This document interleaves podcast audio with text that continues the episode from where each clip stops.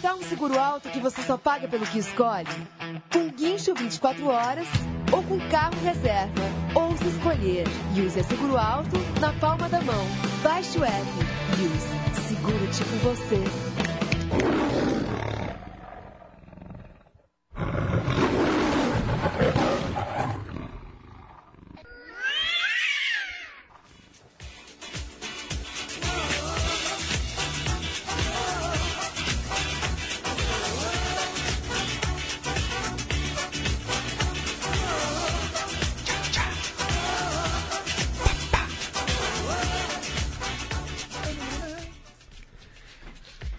Surpreendidos novamente. Estamos no ar, é isso? Estamos no ar. Ah, que maravilha de programa. Com uma nova abertura. Pois é, quem, quem é o responsável por isso, Yamin?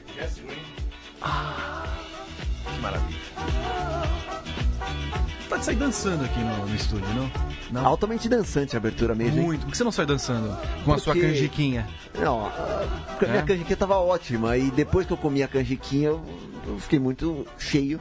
Não, as, sair as pessoas querem que você coloque no perfil arroba Renan do Couto. A foto da a canjiquinha. foto do que você comeu. Vou botar aqui o gif da panela. Muito bom dia, Renan. Uma canjiquinha com costelinha de porco. Meu pai. Aí a gente manda no grupo quem que tem a resposta positiva, o outro mineiro do grupo. Quem? O, O Eduardo menino Passos. novo, Eduardo Passos. Estávamos esperando o Os, outro pauli- Dudu. os paulistas aqui tudo, ah, mas coisa horrível, tal, não sei o que. Mandei no outro grupo, vem do Moranha, Mo- do, do Noronha, pô, tá bonita a canjiquinha, hein? Vem o outro mineiro, ah, tá legal. É. Bom dia, Mas como vão? O Vitor Martins já comeu canjiquinha? Não, nunca então, comi. por favor, reduza-se a sua insignificância culinária nesse aspecto. Vamos começar o programa? Não. Não? Já começamos, né? Bom dia, Renan do Couto. Bom dia, Leandro e a mim. Bom dia a você que nos ouve.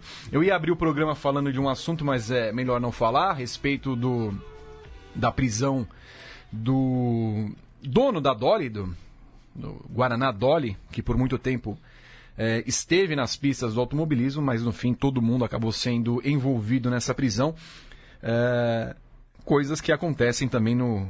E até com certa frequência no mundo do automobilismo, lavagem de dinheiro e outras coisas mais, mas passemos ao largo disso e falemos de coisas boas, como é, apregoa a nossa querida Aracida Top Term. e da TechPix. Também. Vamos começar com a melhor coisa que teve no fim de semana, então? Chega a melhor coisa do fim de semana foi o rádio do Timo Glock Ai, ganhando a corrida no DTM. Uhum. Escutou essa, Yamin? Não. Roda pra gente, então você vai escutar. Fuck! Fuck! This was awesome, mate! This was the best fucking racing I ever had in my life! The best fucking racing and fucking hell Mercedes! You should not leave this championship! You fucking idiots! You should not leave this championship! This is racing! Fuck! Yes!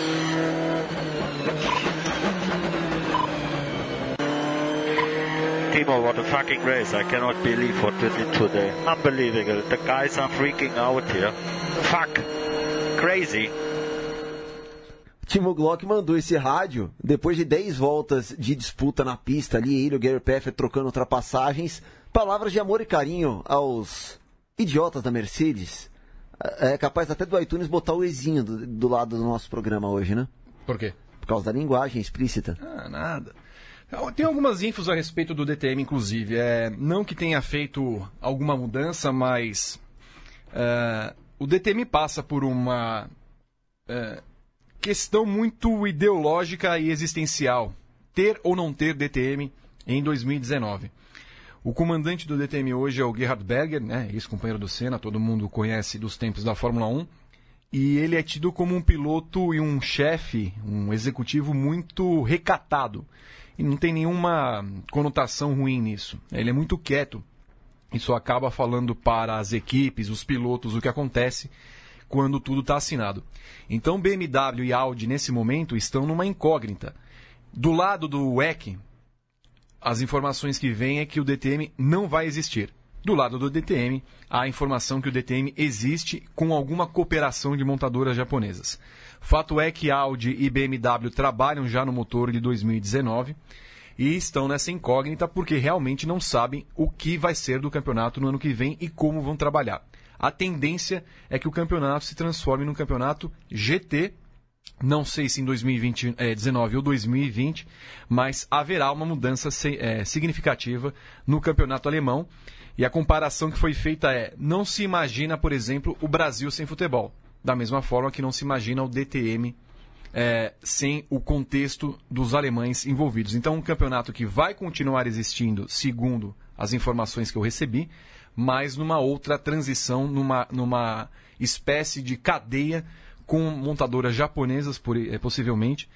Falam até numa possibilidade de fazer uma pré-temporada na Ásia no ano que vem, correr em Sepang, Tailândia talvez, outras pistas, e aí depois vir para o campeonato europeu como é atualmente, e depois fazer essa fusão, e até vendo como vai se desenhar o WEC, já que o WEC deve perder os carros da, da P1 num futuro muito próximo. Não se sabe qual vai ser o envolvimento da Toyota, se ela vai participar sozinha de um campeonato que ela só tem como ela mesma montadora.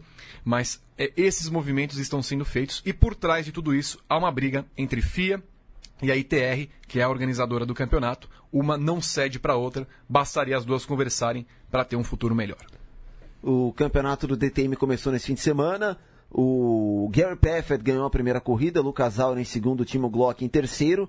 Aí na segunda corrida o Glock ganhou, o Paffett foi terceiro, o Rockenfeller terminou na segunda posição, o Augusto Farfus foi décimo quinto na primeira corrida e décimo na segunda. E no campeonato o Glock está na liderança, um pontinho a mais do que o Paffett, porque tem um ponto a mais ali da classificação, os dois estão para lá de 40 pontos e Rockenfeller, Auer e Verlaine Pascal Verlaine estão empatados com 18, bem distante já. E o Matias Ekstrom se aposentou, né? Foi a última corrida do Matias Ekstrom, bicampeão do DTM. Ele se despediu lá em Hockenheim, agora está fora do campeonato, vai se dedicar ao Rallycross. E também no último fim de semana tivemos Mundial de Endurance lá em Spa-Francorchamps na quinta-feira passada. É, o dia começando com um susto na Rouge, né? Right, Conway back out oh. of that's the Dragon wrecked car. Dragon Speed car. That's that's Dragon Speed. That's Pietro Fittipaldi. That is Pietro Fittipaldi. That's their LMP1 car. And that's red Eau Rouge, I think. That's at the top of the hill there at Radion. Oh, oh, he's gone in front on. It goes sixes and sevens. I didn't want to see that. It, it looked like the car bottomed, and uh, then not sure low tyre pressures often can do that, and then it started to bounce around, and he just went on straight at that. Eu quis rodar esse áudio, Vitor, só por causa do sotaque escocês do Alan McNish mesmo. That's Pietro Fittipaldi. Quase italiano o sotaque do McNish. Ah, você só quis rodar por causa disso? É, só por causa hum, disso. Tá Mas Pietro Fittipaldi teve um acidente gravíssimo, né, na quinta-feira passada, na curva Rouge é, teve uma fratura exposta na perna esquerda, fratura também na perna direita, lesão nos ligamentos do joelho. Acho que eu nunca tinha visto um piloto sofrer uma lesão nos ligamentos do joelho em um acidente de carro. Né? E o Pietro Fittipaldi agora com a temporada toda comprometida, né? não vai nem andar nas 500 milhas de Indianápolis. Pois é, temos falado aqui há algum tempo sobre, não aqui exatamente no Padocast, mas uh, no Paddock GP, nas nossas mídias no Grande Prêmio, de... Você falou aqui também. Falei aqui semana passada, né? O Matara, acho que. Quando, Matara... Ele, quando ele correu em Phoenix. Foi. Você falou. E é, sei que a família do Fittipaldi não ficou muito feliz com os nossos comentários, mas a realidade dos fatos é essa. Para nós, a visão de fazer uma trifurcação da carreira, da carreira do, do Pietro não veio a calhar, porque agora ele passa um tempo em recuperação e o que ele tem de bagagem não é um título do, da World Series, mas como ele vai se recuperar em relação a esse acidente. As equipes de Indy, WEC, Super Fórmula, outras categorias vão pegar o currículo dele e vão ver que há esse acidente. É claro, não vão olhar para o acidente em si, do qual ele não teve culpa alguma, mas acontece que ele não tem uma bagagem suficiente nas três categorias que torne-o um candidato à altura de equipes de ponta em qualquer uma dessas três categorias e, eventualmente, outras categorias que o quiserem. Então, ele vai ter de se recuperar bem, desejamos pronta recuperação, gostamos, é um rapaz educado, é, concentrado, mas não podemos é, deixar de é, passar as impressões de que foi feito um erro nessa carreira. Tanto é, a gente pega, por exemplo, outros pilotos da Fórmula 2 de categorias de Fórmula, por exemplo, qual deles participou ou participa de tantos campeonatos quanto o Pietro. Então, a gente vê que essa forma desfocada da carreira acabou atrapalhando é, os sonhos do Pietro de chegar numa categoria de ponta aos 21 anos. Eu acho que é algo que acaba comprometendo o ano dele. É um atraso na carreira dele, querendo ou não, porque o ano 2018 fica comprometido. Eu não tinha tanto problema assim com ele estar tá em mais de uma categoria tá, ou estar tá nos três campeonatos. Não é não é algo que vai ajudá-lo diretamente na Indy, né? Não vai, ele não vai crescer tanto assim na Indy fazendo isso, não vai crescer tanto assim na World Series fazendo isso, não vai crescer tanto assim no Endurance fazendo isso. Mas de repente pelos acordos que teve, pelo calendário que teve, é algo que pode acabar virando interessante. É algo que pode dar uma bagagem diferente para ele, uma experiência em pistas diferentes, carros diferentes, métodos de trabalho diferentes. E a questão é ser saber né, conciliar tudo isso, né, saber lidar com essas diferenças para ajudar no crescimento na carreira dele mais para frente. A gente fala tanto que o piloto hoje não pode treinar, né? O piloto hoje não tem, não tem tempo de pista. Renan, é uma, uma forma de ter mais tempo de pista. Uma coisa é o piloto treinar. Uma coisa é ele não ter tempo de pista. Outra coisa é ele ter três carros diferentes entre si e treinar. O que, que ele tem de bagagem do WEC hoje? Corrida nenhuma. Ele não fez corrida no WEC. Não, esse ano. Então, ele fez no ano passado P2. A desse ano, digo assim. O que, que ele fez esse ano? Não tem nada. Na Indy, ele tem uma corrida de bagagem. Na Super Fórmula, ele tem uma corrida de bagagem. A questão é, a equipe pega o currículo dele e vê. Escuta, o que, que você tem de currículo para você andar numa equipe de ponta na Indy? A Ganassi vai se interessar não, pelo mas, Pedro? Mas até não aí, Victor, ele podia ter tido acidente na Indy. Podia ter batido no oval e ia perder o resto do ano, não ia, não ia ter bagagem. Qual é essa bagagem? Ele ia ter Nós Phoenix, estamos... ia ter uh, GP de Indianápolis e bateu nas 500 milhas. Nós estamos falando isso meramente por causa do acidente. Tá? A questão é, nós não estamos atrelando ao acidente. Desde o começo, para mim, ele teria de ter foco em uma das três categorias. Você acha que ele tem de ter foco em várias e correr é, para ter experiência em vários pontos. Eu não acho uh, lógico um piloto que se formou na World Series, dois anos, foi, foi campeão da categoria e agora faz essa bifurcação. Não acho lógico. O que, que ele quer da carreira dele? Ele quer experimentar carros? Então não fez, não fez muito sentido ele correr de World Series. Porque se ele quiser, por exemplo, o WEC agora, ok, não tem uma pré-bagagem WEC para você fazer alguma coisa. Mas bifurcar a carreira dele do jeito que foi feito, em que ele corre um terço de cada categoria, não me parece lógico ele chegar no final do ano, independente de acidente ou não, para pensar e falar assim: bom, eu experimentei três carros e agora eu sei o que eu quero da minha carreira. É isso que ele fez? O que, ele quer? Ele queria experimentar os carros para saber o que, ele quer da carreira? Então, do que adiantou, por exemplo, ele negociar um monte de equipes da Fórmula 2? O que adiantou os contatos que foram feitos na Fórmula 1? É esse o meu ponto. Não, e aí eu realmente concordo. A questão é, pensar um ano da carreira dele, aos 21 anos, dessa forma, é uma coisa. A outra coisa é, ó, você tem um acordo aqui para fazer cinco corridas da Indy, seis as corridas da Indy em misto, é isso e ponto. Uhum. E aí no, nos outros finais de semana, aí eu não tenho problema em você procurar alternativas. Você procurar nesse outro fim de semana, em vez de eu ficar parado, eu vou andar em outro carro. Isso daí é o que eu, isso daí é o que eu não vejo problema. Eu vou, eu vou dar um exemplo para você é, que, que é mais claro. Você acha correto, por exemplo, Lucas de Graça e o Nelson Piquet correrem a Fórmula E no sábado, virem para cá e correrem em Santa Cruz no domingo? Se ainda fosse uma pista em que ele já tivesse andado, seria mais compreensível. Mas o, o Lucas, acho que o Nelson também não, nunca andaram em Santa Cruz do Sul. Isso que eu acho, eu acho até meio perigoso. É, que eles vão entrar numa pista com um carro que eles ainda estão se acostumando para disputar uma corrida num grid cheio como é da Stock, uma largada lançada, uma primeira curva onde costumam ter acidentes, realmente é algo que eu fico com o pé atrás. Eu, eu sou completamente contra isso. Por mais experiência que eles tenham. Porque eles vão chegar cansados, eles não participaram de nenhum dos treinos livres, não participaram da classificação. Qual é o motivo alegado para eles participarem de uma corrida, sendo que eles não fizeram nenhum treino na corrida? Por que, que eles têm que sair correndo de uma corrida na Alemanha, pegar jato, não sei o que. Isso cansa o corpo. O regulamento da Fórmula 1 jamais permitiria. Jamais? Então, o regulamento FIA. Qualquer regulamento não deveria permitir na Indy pode. que isso aconteça. Na Indy poderia. Porque lembra quando, a, até aqui no é Brasil, FIA, né? a Indy na FIA.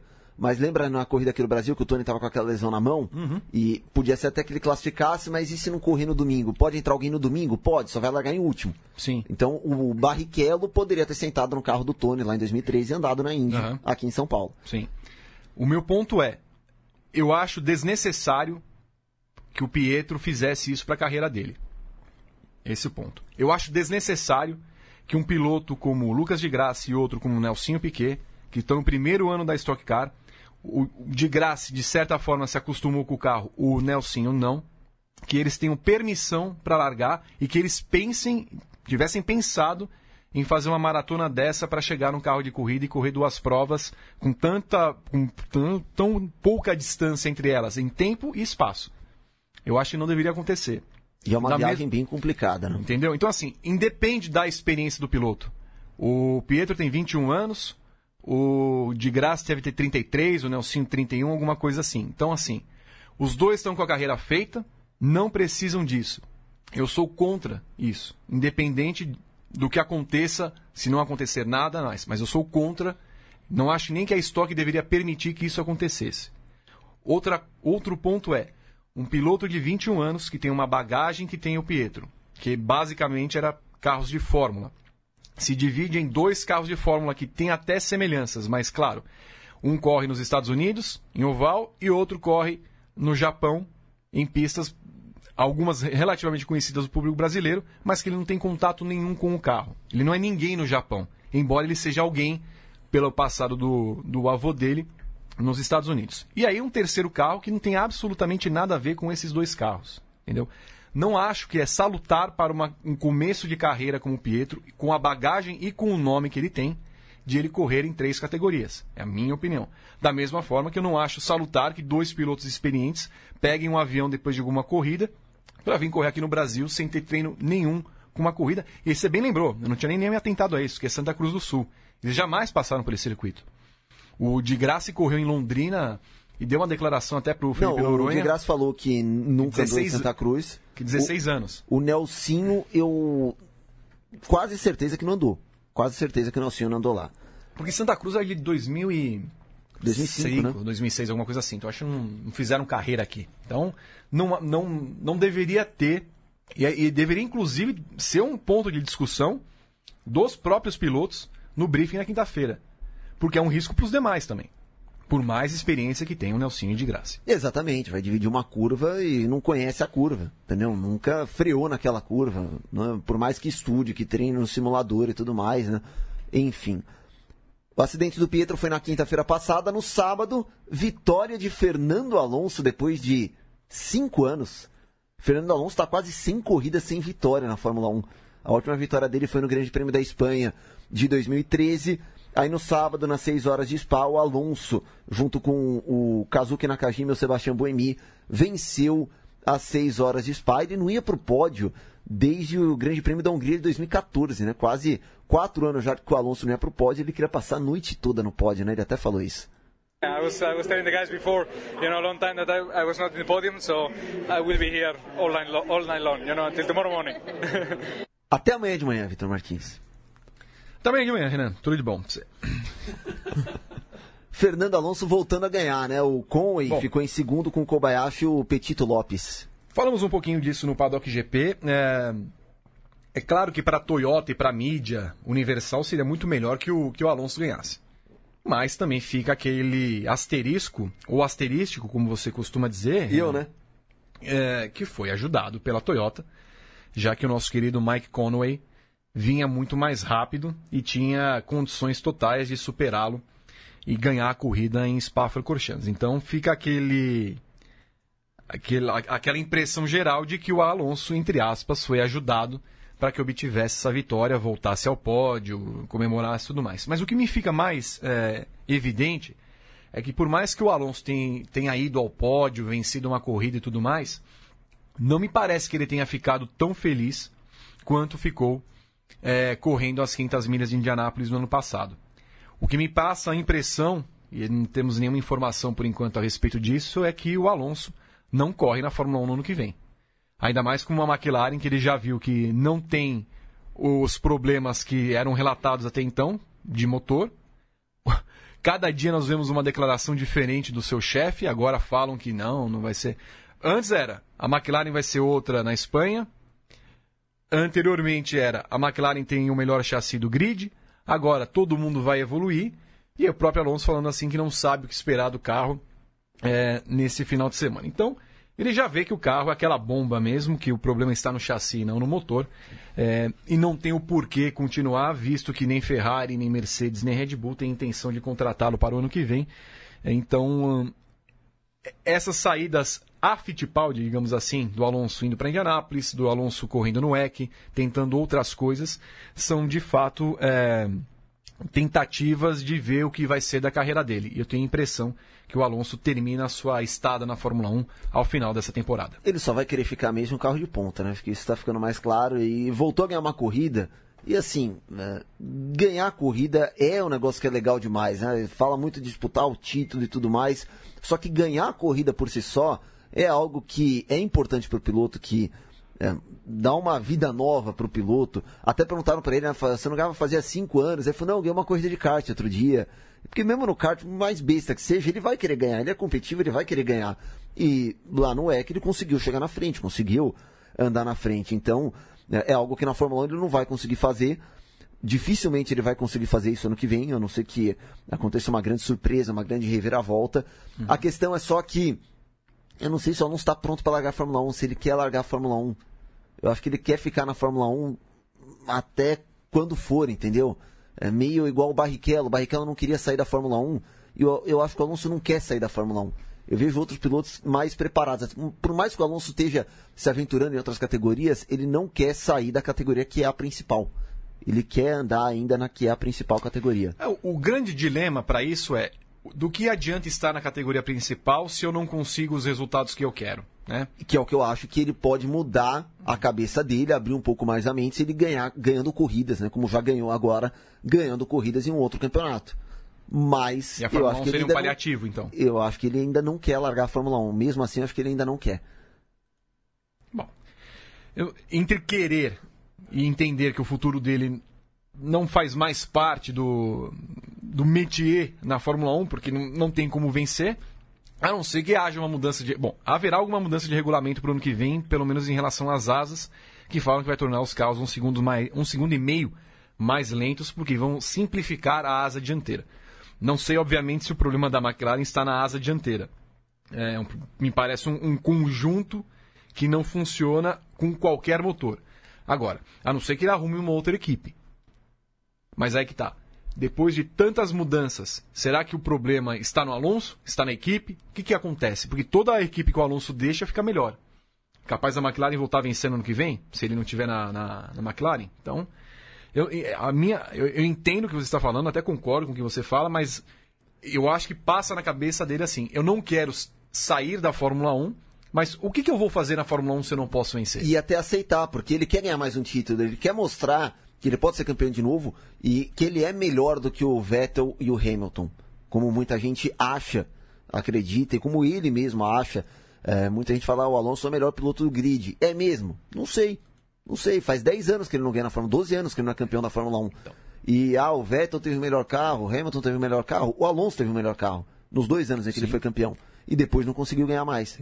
Então eu, eu... ele ainda quer provar coisa na Fórmula 1. E ele vai ter que aceitar que de repente não vai poder provar isso. Eu sempre me pergunto, se fôssemos chefes de equipe, um fantasy real, se tivéssemos a nossa equipe e pudéssemos escolher entre Hamilton, Alonso e Vettel, qual piloto você escolheria? Vettel. Eu também. Ele pode não ser o melhor dos três pilotos.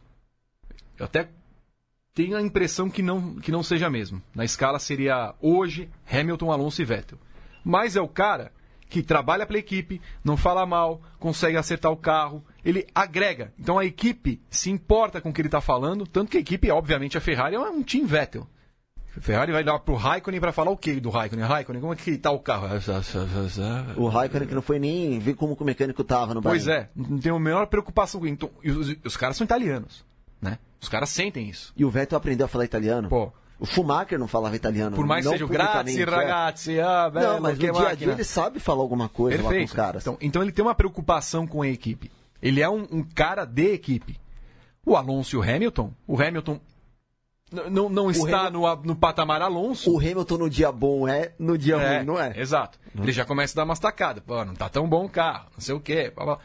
O Vettel não, você dificilmente vê o Vettel falando mal da equipe, do carro, vamos trabalhar juntos, se ganha, ganha junto, se perde, perde junto. Então, assim, eu pegaria o Vettel. Eu jamais pegaria o Alonso. Ele destrói a reputação da equipe, ele acaba com, com, com tudo. Os rádios dele às vezes são irônicos, às vezes são reais. Ah, é, E mesmo quieto, os rádios irônicos que viram piada, que, que viram meme depois, que são divertidos, acabam sendo uma forma de destruir um pouco a equipe, Sim, né? Uma sim. crítica à equipe. O GP2 Engine que ele mandou no Japão, né? na casa da Honda. Ele na cadeira de praia aqui no Brasil, é, é muito legal aquela imagem. É. Mas não deixa de ser... Ele virou um, Algo um- escrachado. um cara caricato. né? Exatamente. Agora, você lidar com japoneses que são aquela coisa, sabe? lidar séria. com o Ron Dennis. O Ron Dennis Pô. não tá mais lá, mas... O que você acha que o Ron Dennis acha do Alonso na cadeira de praia? E tem outra coisa.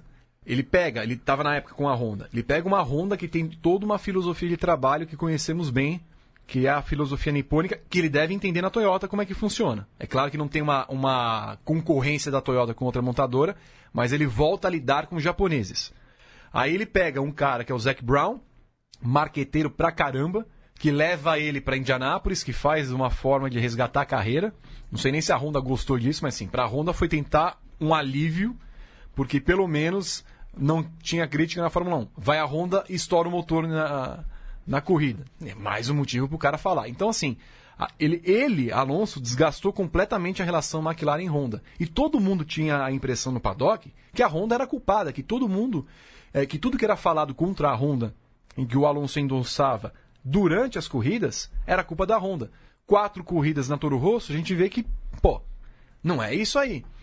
Botou o motor Renault na McLaren, a McLaren quase o pior carro da reta, andando em velocidade máxima. Então, começa a se ver que assim, onde a gente sempre fala, né? Sempre brincou, mas assim, onde o Alonso tá, tem alguma coisa errada.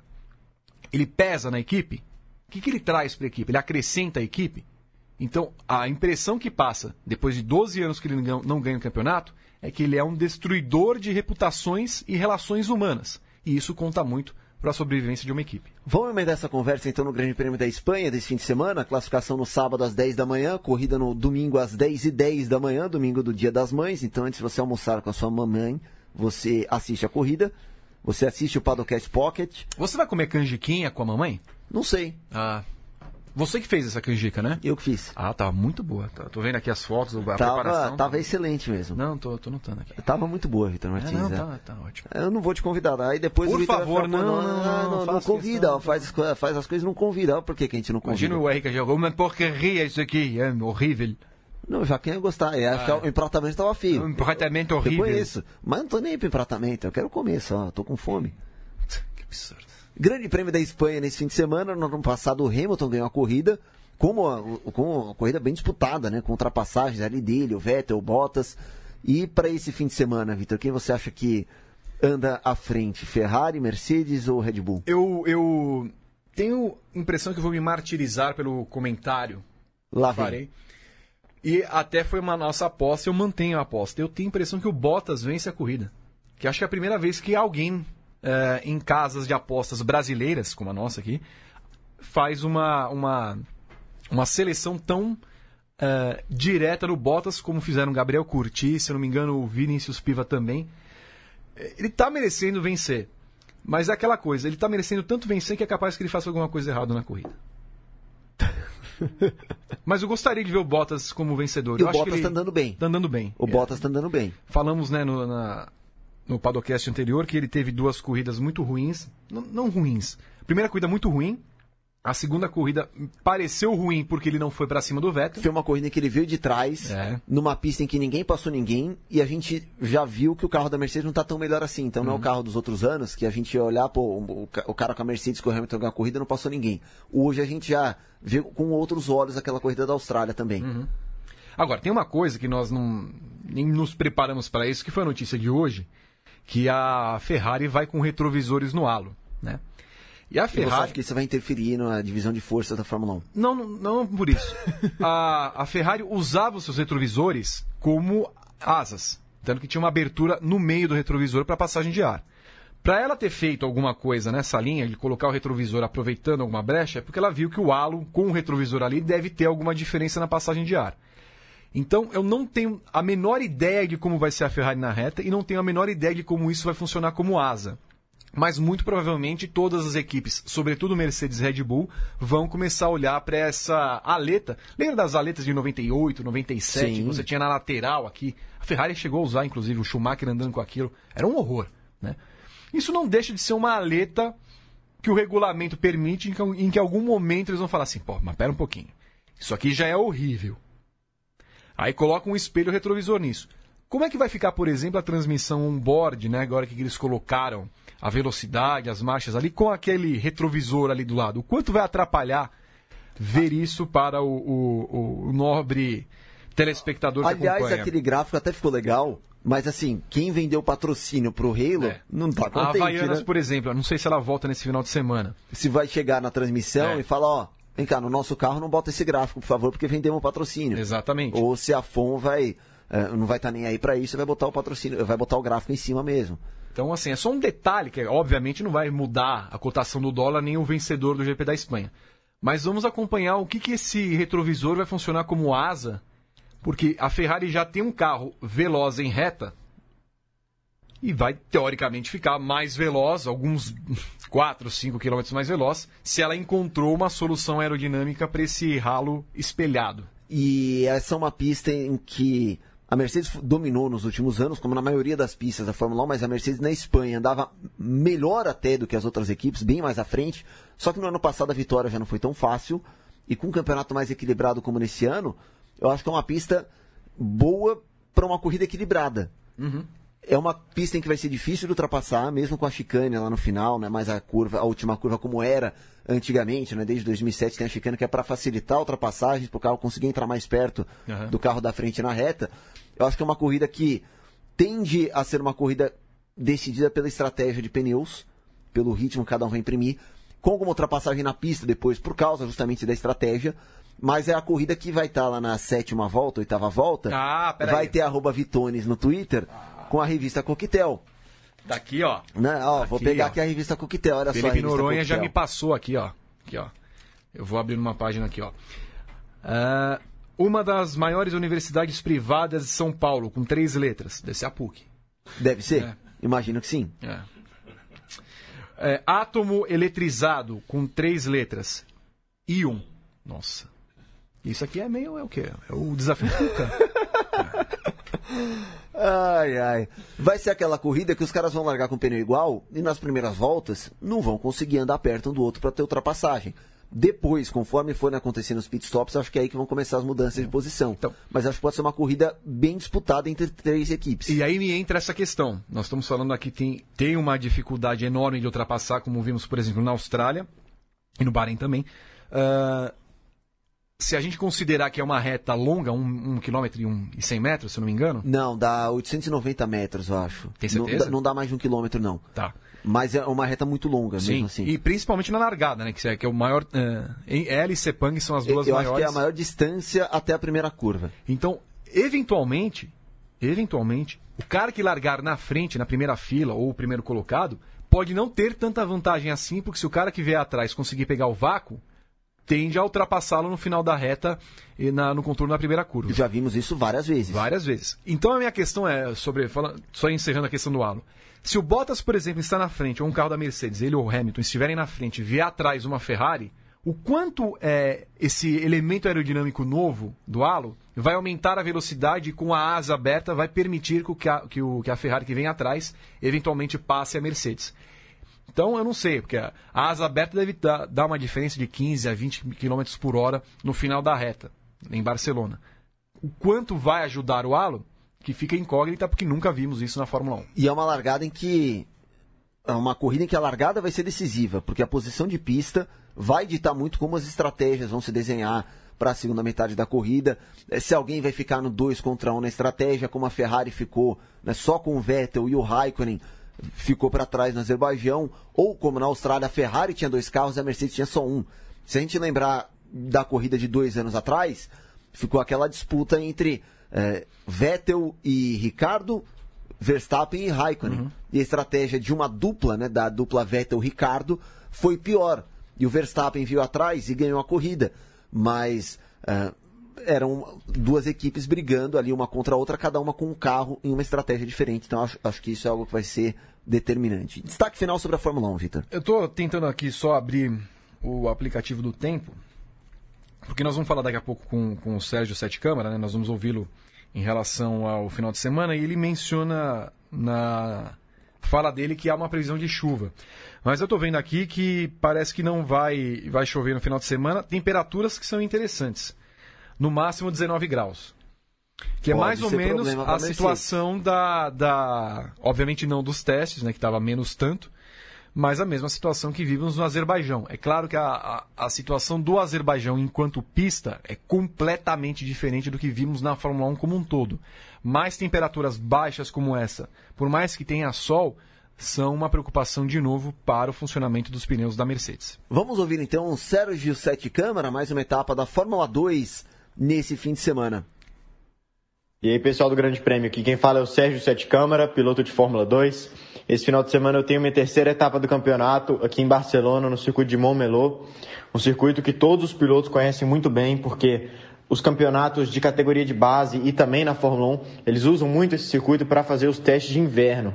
Então todos os pilotos dominam o traçado e os tempos no qualifying são muito próximos. Então é essencial aqui fazer uma ótima volta no qualifying. Cada milésimo conta. A gente, na minha opinião, vai ver ali metade do pelotão dentro de meio segundo. Então é é isso. A sessão mais importante, com certeza, do final de semana é o qualifying. É ali que eu tô é, né, me, me preparando mais para aquele momento. Porque nas corridas é um circuito difícil de ultrapassar, apesar de que a estratégia aqui você pode ganhar muitas posições se o safety car acontecer na hora certa, mas com certeza é um, é um final de semana que meio que se decide pelo qualifying. Fora isso, nas corridas, tentar fazer boas largadas e acertar na estratégia da corrida 1, onde o pit stop é obrigatório. Previsão um pouco de chuva para o final de semana, mas acredito que nos momentos que a gente vai estar na pista não vai ter chuva. E é isso. Confiante, vamos para cima. Um abraço. Sérgio Sete Câmara andou bem até agora no campeonato. Vamos ver se ele consegue recuperar os pontos que acabou perdendo por causa daquela falta de combustível né, para inspeção depois da última corrida. E espero que ele não esteja recebendo tantas mensagens de apoio assim, até por causa do seu pai, muito criticado pela torcida atleticana, né? Ele é presidente do Atlético Mineiro e que foi eliminado da Copa Sul-Americana com empate em 0 a 0 nessa última quarta-feira. Cuidado com o que você fala, porque eles estão de olho, hein? O quê? Eu tuitei sobre o Sérgio Sete Câmara outro dia, ganhei um like do perfil Atlético News. Ah, é? É. Puxa vida. Falando sobre a corrida do Sérgio Sete Câmara, o filho, na Fórmula 2. É, ele tem... Vai acontecer durante a carreira dele inteira, enquanto o pai dele for presidente do Atlético e eventualmente político, como ele já eh, salientou que pretende ser depois. Mas você falava a respeito do Sérgio, me parece eh, claro que ele está na disputa pelo título, ele estaria um ponto atrás não fosse a punição aplicada a ele depois do segundo lugar na prova 2 no Azerbaijão. E o que é muito bom que vem acontecendo isso, porque se tinha a impressão que o Lando Norris ia nadar de braçada na Carlin, e aí temos um campeonato muito aberto entre esses dois pilotos, que me parecem claros, claro, os dois melhores pilotos do campeonato. Temos inscrições abertas para a Copa Grande Prêmio de Kart. Temos corrida na semana que vem é, na Granja Viana, mais uma etapa da Copa Grande Prêmio de Kart. Dia patrocínio- 19 de maio. 19 de maio, portanto, você que quiser participar, vá lá ao site do Grande Premium ou coloque bit.ly barra assina GP, o GP em maiúsculo. Lá você vai ter direto o local onde você vai fazer a sua inscrição para essa quarta etapa. Participe, você ganhará prêmios, terá outras surpresas e ao longo do ano outras tantas para os participantes. Você quer participar dessa prova, Renando Couto? Não sei se eu vou poder. Ah, na semana não, que vem, sempre. depende da escala. Sempre assim a escala. Copa Ah. Stratum Coin BR de kart. Muito bem. Se você puder me ajudar aqui, a fêmea do elefante em quatro letras, eu não lembro. Juliana Tesser está conosco. Ju, você sabe qual é a fêmea do elefante em quatro letras, que já que Vitor Martins não sabe? Tudo bem, Ju? Tudo bem, mas eu não vou poder ajudar nesse momento. Pô, Ju, eu fiquei decepcionado agora Começa com com, você. A, porque Desculpa aí. é a letra A, Ju, porque versão do software em fase de testes, quatro letras é beta. Então a quarta letra é A. Alfa. A fêmea do elefante? Ju, vamos falar da MotoGP enquanto o Vitor quebra a cabeça por ali? Eu- o- É melhor do que eu descobrir isso. Elefante não é. Peraí, existe a forma aliar. O que que é? Aliar, é o que diz o dicionário aqui. Não Aliás, falar. nossa, mas ela já tudo- pegou o dicionário na hora, meu Deus. Nossa. Que preparada, Juliana Tessa. Ju, semana passada a gente falou sobre a Fórmula 1, como de repente pareceu que tudo se abriu para o Hamilton assumir a liderança do campeonato e quem sabe até disparar, né, se ele conseguir emendar uma sequência de vitórias. O Hamilton? Foi meio isso que aconteceu com a MotoGP desse fim de Ah. semana, com o Mark Marques? Eu acho que facilitou um bocado o caminho para ele, né? Eu acho que a gente ainda espera que, especialmente a Ducati, que consiga reagir em mais pistas, que consiga uma performance melhor. Mas o resultado desse fim de semana ajudou bastante o Marcos a ganhar um respiro importante, né? Não é nada decisivo, acho que a gente viu nos outros anos aí, que muita coisa pode mudar ainda, mas de qualquer forma, ele abriu uma, uma boa diferença, né? Agora são 12 pontos de vantagem para os arcos, então não é exatamente decisivo, mas não era uma coisa que deveria ter acontecido tão cedo na temporada, né? Acho que a gente esperava que, que as coisas ficassem mais apertadinhas. Porque se a gente olhar a classificação, hoje a gente tem duas Yamahas em segundo e terceiro, o Zarco e o Vinhales, mas assim, o- Vinhales, com essa performance irregular da Yamaha, não, dá para esperar efetivamente nesse momento nenhuma das Yamahas possa competir pelo título, né? O Zarco está em uma posição melhor, mas aí a gente fica naquela, um time privado vai ganhar da Honda, acho mais difícil de acontecer. Mas, assim, decisivo não é, né? Ainda dá para mudar.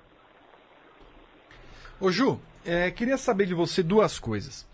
Me parece bem claro que o clima na, na Ducati não está bom com nenhum dos dois pilotos, né? O Lorenzo, que até provas passadas dizia publicamente que não estava tão feliz e agora fala-se que ele vai para a Suzuki, né, num, num contrato a partir do ano que vem. E tem agora esse problema que o Dovizioso expôs é, depois de um acidente que fala que ele não, entre, entre outras coisas, que não está sendo bem tratado ou tratado da forma como deveria para um piloto que disputou o título no ano passado e que até agora não tem a sua, é, a sua situação resolvida para o ano que vem. É, isso de alguma forma tem sido visto nas pistas? É, é resultado do que tem acontecido ou é mera coincidência o fato dos dois, por exemplo, terem se encontrado na pista e não terem tido um desempenho à altura que corresponda ao que foi visto no ano passado, principalmente com o Dovizioso? Aproveita, Vu, e já me explica o que foi aquele acidente que eu não entendi até agora. Eu acho que não, não dá pra dizer que foi refletido na pista, né? Eu acho que, especialmente o Dovizioso, é um cara que tá super acostumado com a moto. A performance do- de domingo da Ducati, aliás, foi muito melhor do que estava sendo no fim de semana. Acho que ninguém apostava que eles iam estar ali perto, é, os dois especialmente. Mas é, eu, pessoalmente, não consigo entender o que, que a Ducati está fazendo com o Dovizioso. Esse contrato, depois da performance do ano passado dele, era para ter sido assinado tipo no Natal. Não precisava esperar chegar até agora, sabe? O Vinales, que terminou o ano reclamando bastante da moto, não sei o que lá, foi o primeiro a ter o contrato renovado. E o cara que brigou pelo título com uma moto que até outro dia ninguém dava nada, ainda não teve o contrato renovado, é um pouco surreal. Eu acho que é, é super compreensível que o Dovizioso queira um aumento de salário, eu acho que ele merece um aumento de salário. E eu entendo que a Ducati fique em uma posição difícil para equilibrar as contas, porque afinal o Lorenzo foi contratado com um salário enorme. Mas ainda assim não tem motivo para demorar tanto. Em relação ao acidente, eu acho que co- como ninguém conseguiu acompanhar, é, apontar um culpado em especial, a gente pode deixar mesmo como um incidente de corrida, né? Mas assim, eu acho que o Pedrosa poderia ter olhado melhor do que estava, né, a, a situação ali, ele talvez por ser o cara que estava com uma visão melhor do que estava acontecendo, talvez fosse o cara com mais chances de impedir o acidente, mas da mesma forma o Lorenzo também deveria ter olhado para onde ele estava indo para ver se não via ninguém, né? Foi uma lambança daquelas, tipo, o Iannone derrubando o Dovizioso na Argentina uns anos atrás. Mas acho que não, não é um reflexo do, do momento da equipe, não. E o Iannone ainda foi pro pódio, né? Falando em Iannone, pódio com a Suzuki, deu até um abraço no boneco da Michelin, né? Abraço é um... É, foi mais que um abraço, né? Ele deu mesmo um beijo. Viu essa foto? O? Iannone estava num, num momento bem, bem difícil, né? Ele estava sendo super criticado. O Kevin Schwantz, que foi campeão da moto, da, da moto de, da, das 500, no caso, né? Pela Suzuki, chegou a dizer que o Iannone não gostava de trabalhar e tudo mais. Então, para ele é um, é um momento importante de respiro aí, né? Desde Austin pode, agora pode de novo. A Suzuki vem aí de três pódios seguidos. Já está bem encaminhada para perder as, as concessões que ela tem de desenvolvimento para o próximo ano. Então, para ele é um, é um momento importante, né? Um renascimento importante aí. É, o- então ele beijou o Bibi, foi isso? Foi. Ah, tá. Não, poderemos beijar Bibi, inclusive, em futuro. Temos umas negociações em andamento. E a KTM, Ju? A KTM, eu acho que eles fecharam um time bem bom para ano que os próximos dois anos, né? A contratação do, do Zarco, que é o, acho que um dos pilotos do momento na MotoGP, com o Paul Espargaro. Acho que a saída do Bradley Smith já era esperado, ele mesmo reconheceu que já, já era uma coisa fácil de imaginar pela performance que ele tinha. Do lado dos arcos, se a gente parar para analisar as opções, é um pouco estranho, né? Porque ele, por exemplo, poderia ter ido para a Honda. Mas aí ele preferiu não ser companheiro do Marques, pra, porque ele, ele entende assim, se fosse para ele ser companheiro do Marques, ele teria que melhorar a performance dele para poder acompanhar o Marques. E aí, melhorando essa performance, ele tem performance para colocar a KTM na frente. Então, da, da filosofia dele até que faz sentido, mas assim, é um risco, né? Porque a gente ainda não sabe quanto tempo vai levar para a KTM efetivamente andar na frente. Eu, eu acho assim, todo mundo espera que a KTM chegue, porque a KTM tem um currículo enorme, um currículo super respeitável em todas as modalidades que participa. Mas ainda assim vai levar mais algum tempo, né? Então, no, no momento da carreira, o Zarco ele subiu para a MotoGP já mais tarde. Então, ele, é, tal, talvez ele não tenha uma ele não tem, por exemplo, a juventude que o Marx tinha quando ele subiu para ter mais tempo para fazer tanta coisa. Ele está indo para uma moto que precisa de tempo. Mas de qualquer forma, eu acho que é uma aposta interessante. Pelo menos vai movimentar as coisas. E aí a KTM já anunciou que o Miguel Oliveira sobe para a classe principal também no ano que vem, que também é uma boa novidade. Ju, obrigado pela tua participação e saiba que assim como o Dovizioso, você também merece um aumento. Ah, obrigado. Depende, não, Ju, só me responde uma coisa. Guisado de origem africana com três letras. Se souber, ganha um aumento. Puta merda, posso procurar no Google? Não, já era uma pena, tchau. Juliana Tesser participando conosco para falar sobre a MotoGP. E nesse fim de semana tem Mundial de Superbike também. Não sei se sou eu que vou narrar. Ainda não. Ah, onde é que vai ser? Esse fim de semana é Imola. É a última corrida do Sofoglu, né? É, pois é. Tá todo ferrado o Sofolu. A moto da Kawasaki não tá mais tão boa. A pronúncia é? Sofolu. Ah, não pronuncia o G. Não. É que nem nos novos. Sabe que Jorgensen, na verdade é Jorgensen, não se pronuncia o G no, no na língua é, nórdica? Jorgensen. Então. Jorgensen. Jorgensen, muito bom. Isso daí que você estava olhando para trás é o vulcão Etna. Etapa ah, é? de hoje do Giro de Itália terminando no vulcão Etna. Legal, né? Ah, muito bom, muito. Não sei porque eu estou fazendo o programa, inclusive. Vou continuar aqui, velho. Isso aí, faltam 9.2. Acho que vai dar tempo de acabar o programa ah. antes da chegada. Então vamos acelerar com as coisas aqui para falar da Stock Car agora. É, Stock Car no último fim de semana em Londrina. E no sábado, Daniel Serra acabou errando na última parte da classificação. E quem encaixou a volta foi o Rubens Barrichello, segunda pole dele no ano. A história desse ano está sendo um negócio inimaginável, né? A gente sabe por quê. Mas... É, a, a, história desse, desse, desse ano, ela... Ô, Gabriel! Mais ou menos. Valeu, Gabriel. E aí... E agora, próxima quando? É... Não, a próxima é no próximo Eu acho que... Eu, eu desejo que as pessoas pudessem sentir essa, essa, essa fase da vida de agradecimento. É lógico que eu preferia ter um, um corpinho de 30. Hoje em dia você come um pouquinho a mais, você sobe na balança e fala, Jesus amado. Mas, sabe, eu tô, eu tô tão dedicado quanto, com uma vontade tão quanto eu tive em qualquer momento da, da minha carreira, e tão agradecido de verdade por estar vivo. Eu acho que foram algumas amostras e o renascer do dia a dia, para mim, é sensacional. Felipe Noronha estava voando nas entrevistas esse fim de semana, porque você viu que o Barrichello foi interrompido em certo momento da conversa, e ele foi interrompido por Galvão Bueno. Ah, amigo! Anos e anos. Não adianta nem falar quanto tempo. O quão legal é ver a história do Rubinho desse ano, o que está acontecendo, e você tem a gente no abraço uma bolha assim. Ah, é. O Rubens é um grande profissional, um grande piloto, tem, tem toda uma história. Tem, tem toda uma história. Ele, ele hoje está anunciando do Brasil, mas ele ele é mais respeitado ainda no exterior do que aqui. É um grande piloto, é campeão, chegou na história, campeão, vitória, apoio. Hoje eu fui brincar com ele, porque antes eu, eu falei, aí como é que tá? Ele falou, não, tá mais ou menos. Aí eu falei, pô, pra ele agora, bem que tava mais ou menos, né? Fez uma grande volta, perfeita, redonda. E você viu que ele tava feliz, foi um abraço legal lá. Somos amigos há muitos anos. Você falou com ele, acredito, sobre toda a história que ele tá vivendo, assim ele fala, eu renasci. Você chegou a conversar com ele sobre? Conversei com ele no hospital, lá nos Estados Unidos. Quando fui visitá-lo, ele, ele disse que o tempo que ele ficou lá, ele pensou muito na vida. Ele falou assim, a única semana da minha vida que eu não pensei, não pensei no motor, não pensei na suspensão, pensei lá, pensei na vida. E, e, ele, ele, ele é muito apegado à família, uma família muito bonita, né? a Silvana e os dois meninos, o Dudu e o Fefo tá feliz com os meninos andando com ele, ele andando com os meninos. Tá? Então, acho que foi bom para ele, foi muito bom. Muito bom, ele, ele tá, é, digamos assim, é um novo Rubens. O Chicão atrapalhou um pouco o áudio? Como sempre, né?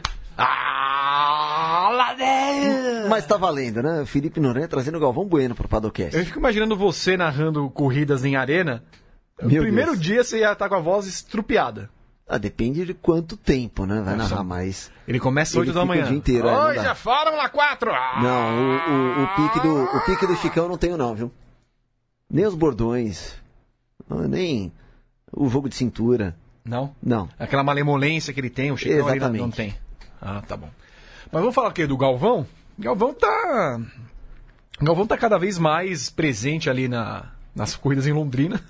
Que mora em Londrina. A casa dele. Mas a casa dele é. Levou até uma galera pra jantar na casa dele. Ah, é? Ah, tava no Instagram lá, os Mas cê- pilotos cê- da equipe do Kaká estavam lá, o Fraga tava. canjiquinha com, com costela? Não sei, devia ter vinho, né? Ah, opa. Isso foi no sábado ou no domingo? Não lembro que dia Ah, mais. tá. A gente sabe que o pessoal dá uma... O Barrichello largou na pole, mas acabou perdendo a posição na largada pro Max Wilson. E o Max Wilson ganhou pela primeira vez no campeonato desse ano. Eu acabei indo para a primeira colocação logo na largada, que não era Não era meu sua plano. estratégia, não era seu plano. Não, não era minha estratégia. E, mas acabou que na largada eu acabei dando um pulo melhor do que o do, do Rubinho. E aí chegou na 1 ali, na 1 não, na pela da reta oposta, tava o carro inteiro na frente já, eu entrei e foi bom. Para mim foi muito bom. E na primeira corrida meu carro tava, ou melhor, nas duas corridas meu carro tava muito bom. Na primeira, até a parte final estava bem tranquilo em termos de distância para o segundo colocado. E aí eu peguei um óleo, acho do carro do Suzuki, quase rodei. Nesse momento é, eu achei que tinha assistido um problema no meu carro. O Marquinhos e o Daniel chegaram. E, mas enfim, depois que eu vi que era só o óleo, é, eu fui tentando desviar, é, mesmo sem saber onde é que estava o óleo, fui tentando, tentando fazer um traçado diferente para não pegar mais aquele ponto que eu quase rodei. E consegui ganhar a primeira corrida, fiquei muito feliz. Certo. Você me falou ontem pra finalizar mesmo, que era o plano, é preciso vencer pra começar a recuperar nos pontos, deu, deu certo isso aí, é uma recuperação já pensando, tem uma parada por vir. Sim, sim, não, o objetivo era, que nem eu te falei ontem, era marcar bastante pontos, graças a Deus conseguimos. Tentar fazer a mesma coisa em Santa Cruz, tá ali, porque a gente teve um- alguns problemas nas primeiras etapas, é, principalmente no, no Verão Parque, não pontuei nenhuma das duas provas, isso porque o campeonato foi muito ruim. Mas graças a Deus a gente começou a se recuperar aqui hoje, espero que seja, seja só o começo. Aí o Felipe Noronha conversando com o Max Wilson. Wilson. Wilson. Temo que o campeonato fique como o da MotoGP. É, a gente começou o campeonato da MotoGP, por exemplo, falando que vai ser um baita campeonato, não sei o que lá mais. Começou bem duas corridas, aí depois o Marques foi e ganhou mais. eh, Começou bem na primeira, o Max foi ganhou as outras duas e parece que o campeonato tem encaminhado para a MotoGP. Da mesma forma Stock Car. Me parece que o, o Daniel Serra dificilmente perde esse campeonato. Não temos nem metade dele e ele já tem uma larga distância para os demais. Daniel Serra que foi pro pódio até nas duas corridas, né? O, a gente falou ali do Chicão. O Chicão atrapalhou mais ainda a entrevista com o Daniel Serra. Não, Meu dava, não dava Deus pra do rodar. céu. Mas aí a gente tem o Fernandão, que mandou pra gente um comentário sobre o campeonato que o Dan- o Daniel Serra tá fazendo até agora. Fala aí, Renan, Vitor, todos os amigos e amigas do Padocast, beleza? Vou falar um pouquinho sobre um dos grandes destaques do fim de semana lá em Londrina, na Stock Car. Daniel Serra, novamente, né? Mais uma vez, como sempre. Que fase esplendorosa vive o Serrinha.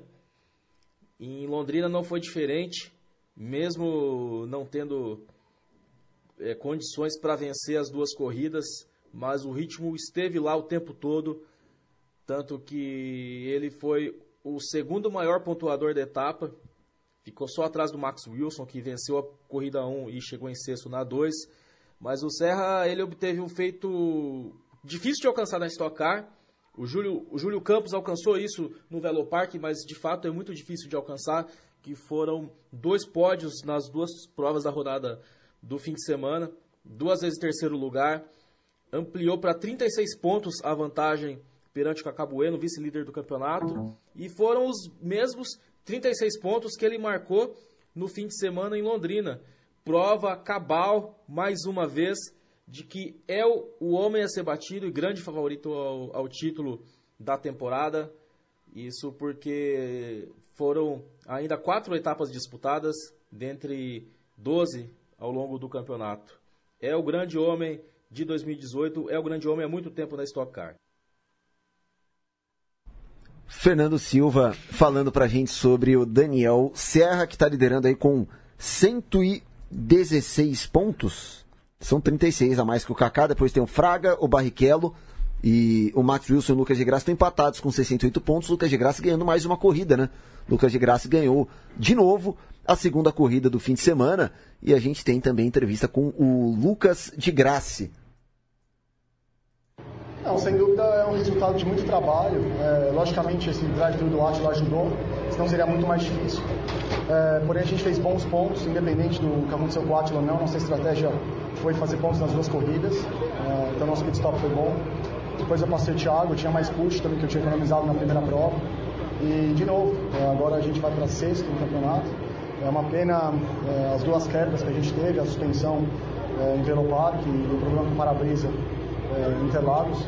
Então, sem dúvida, a gente estaria ali na briga, mas a, além disso, tem a etapa de Santa Cruz, que eu praticamente vou perder, largar em último. E, então, a gente está procurando resultado etapa em etapa. Eu estou procurando aprender, me adaptar ao carro, ganhar um pouco mais de experiência, melhorar a classificação, e é isso que a gente precisa fazer.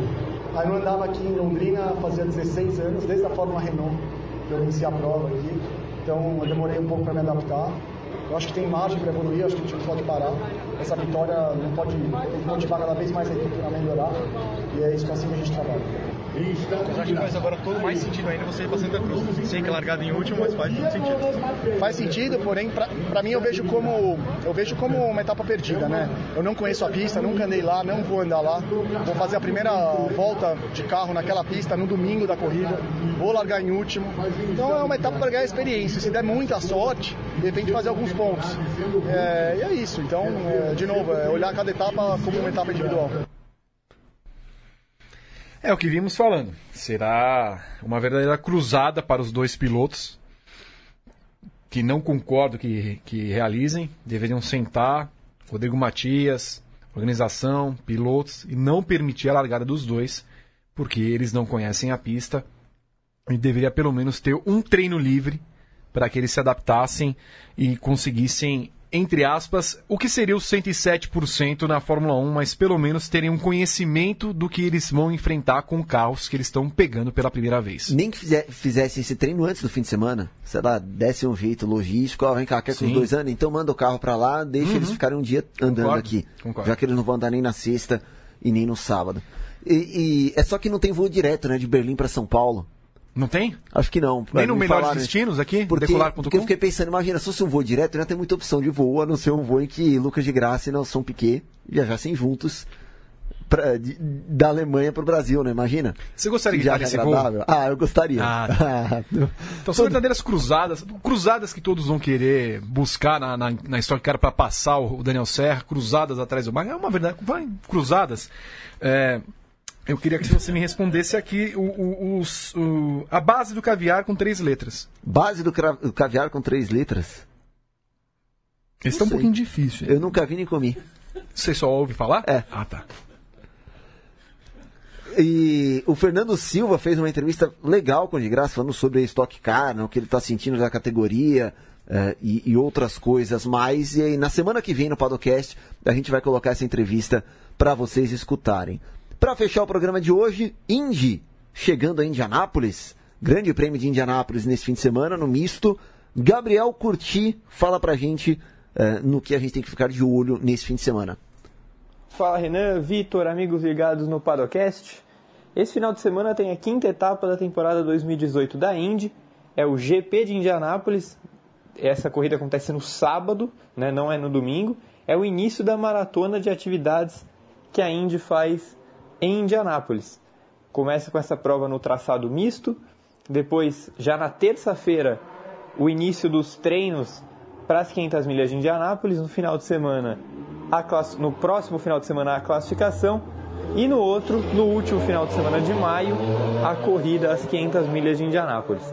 Para esse final de semana, Alexander Rossi e Joseph Newgarden, obviamente são nomes que a gente deve ficar de olho, mas não podemos esquecer de Simon Pagenaud e Will Power, os caras que dominaram as edições anteriores do GP de Indianápolis. Então, olho em Pagenaud e Power, olho principalmente na Penske e na Schmidt Peterson, que foram as equipes que têm um retrospecto melhor nessa corrida, mas também sem esquecer do New Garden e do Rossi.